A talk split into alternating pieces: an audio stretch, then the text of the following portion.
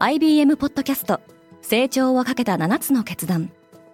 成長をかけた7つの決断とは今後3年間に世界を形作ると予想される7つのビジネストレンドについて IBM が何千ものクライアントとの対話に基づき提言をしたものです。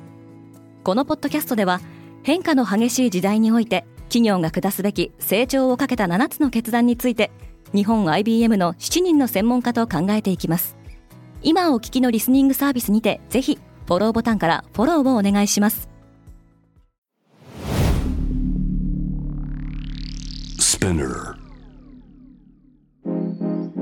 おはようございます。平野真由です。8月17日木曜日。世界で今起きていること。増え続ける大麻の不法所持に対しドイツ政府は管理をすることで犯罪化を防ごうとしていますただいまデイリーブリーフではリスナーアンケートを実施中。詳細は概要欄に記載しています。デイリーブリーフリスナーの皆様のご意見、ご感想をお待ちしております。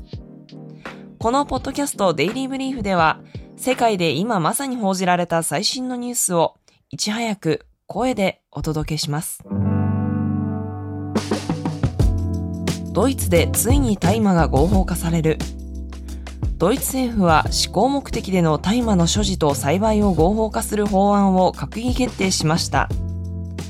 個人での使用目的であることを条件に、18歳以上であれば 25g までの所持と最大3株の栽培を認める内容です。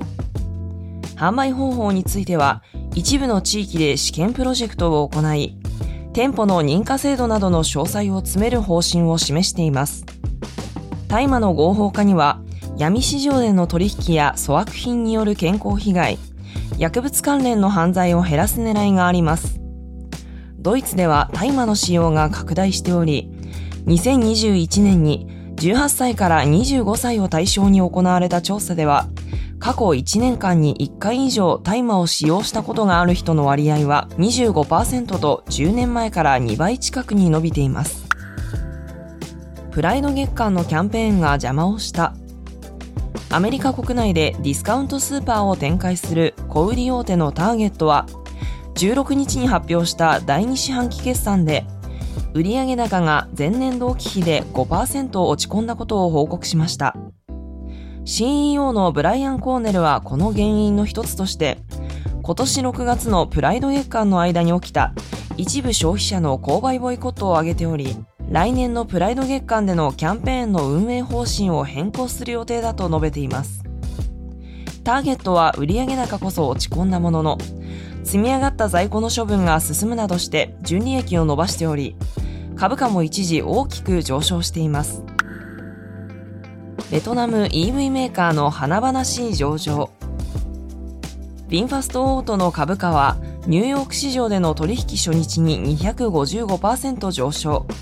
時価総額はおよそ850億ドルとなり、アメリカを代表する自動車メーカーフォードやゼネラルモーターズを上回りました。ビンファストの創業者で会長のファムニャット・ブオンの資産は今回の上場でおよそ390億ドル増加したとされています。ビンファストは2019年に EV の本格生産をスタートさせました。それから順調に生産を伸ばし、2022年にはこれまでの主力であったガソリン車の生産を停止して EV に集中するとしていました。BBC は EV をめぐる投資家の思惑について低コストで生産できる東アジア諸国は今後もアメリカの競争相手として台頭してくるとしており地政学的に見るとそれは中国ではなくベトナムだと指摘しています。テスラの値下げが止まらない。アメリカの EV メーカーのテスラは16日、中国で販売するプレミアムセダンモデル S と SUV モデル X の在庫価格を最大6.9%引き下げると発表しました。テスラはこの2日前にも SUV モデル Y の2車種を値下げし、主力セダンモデル3の一部車種の購入者を対象とした保険補助金の提供期間を延長すると発表したばかりでした。中国ではテスラが口火を切る形で EV の価格競争が激化しており、中国の自動車業界団体、中国自動車工業協会は、今年7月、テスラを含む自動車メーカー16社と異常な価格設定を回避するとの合意をまとめましたが、中国の独占禁止法に違反すると認め、わずか2日後に撤回していました。エッフェル塔で寝ていた観光客が連行された。パリのエッフェル塔でアメリカ人観光客2人が寝ているのが見つかり、警察署で事情聴取を受ける騒動がありました。2人は13日午後10時40分頃に入場券を購入し、最上階から階段で降りる途中で非公開エリアに入り込んで一晩を過ごしたそうです当時酩酊状態だったとみられ翌日の14日朝に巡回中の警備員が熟睡している2人を発見しました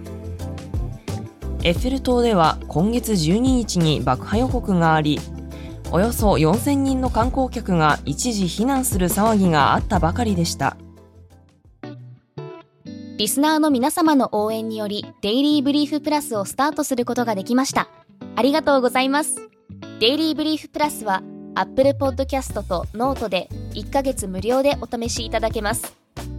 ノートでは書き起こし記事も公開中。ぜひこの機会にお試しください。今世界で起きているニュースをいち早く受け取りたい方は、デイリーブリーフをぜひ、Spotify、Apple Podcast、Amazon Music などでフォローしてくださいね。デイリーブリーフは皆様のご意見をもとに、より良いコンテンツにアップグレード中です。引き続き、パートナー、リスナーの皆様のご感想をコメントなどでお待ちしております。平野真由でした。今日も良い一日を。